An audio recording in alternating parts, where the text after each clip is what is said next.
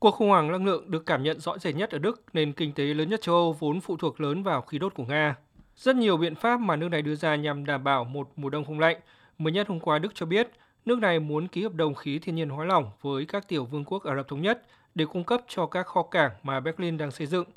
Bộ trưởng Kinh tế Đức Robert Habeck cho biết sau chuyến thăm kho chứa khí thiên nhiên hóa lỏng được xây dựng ở Lubmin, miền Bắc nước này. Nếu mọi việc diễn ra suôn sẻ, các nguồn dự trữ tại Đức ähm, ở mức cao và chúng ta có một chút may mắn với thời tiết, chúng ta sẽ có cơ hội vượt qua mùa đông tới một cách dễ chịu. Đây là điều mà tôi không dám khẳng định vào mấy tháng trước. Chính vì thế, chúng ta cần tạo điều kiện cho điều này.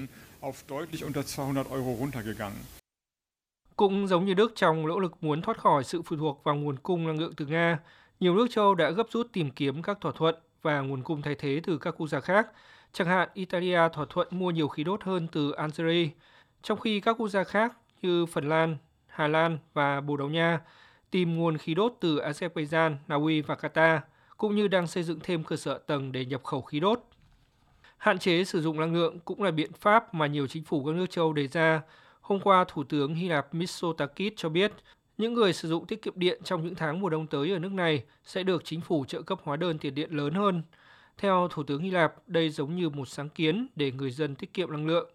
Thậm chí Tây Ban Nha còn bắt buộc các công ty sử dụng nhiều năng lượng phải đóng cửa trong giai đoạn tiêu thụ cao điểm trong mùa đông sắp tới nếu cần thiết. Bộ trưởng Công nghiệp Tây Ban Nha Z. Maroto cho biết.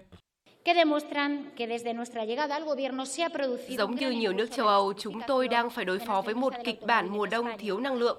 Trong tình huống cấp bách thì có thể chúng tôi sẽ buộc một số công ty tiêu thụ nhiều năng lượng phải đóng cửa. Các công ty sẽ được bồi thường về tài chính nếu bị buộc phải đóng cửa. Trước những biện pháp trên, nhiều chuyên gia cho rằng chắc chắn mùa đông tới là thách thức lớn nhất mà châu Âu từng chứng kiến trong nhiều thập niên qua.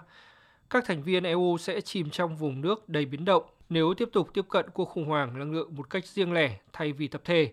Chính vì vậy, một kế hoạch về năng lượng cần phải diễn ra ở cấp độ toàn châu Âu, chứ không phải ở riêng lẻ từng chính phủ, và cần phải cùng nhau xem xét một cách có chiến lược các nguồn lực chung để cùng điều phối trước mùa đông.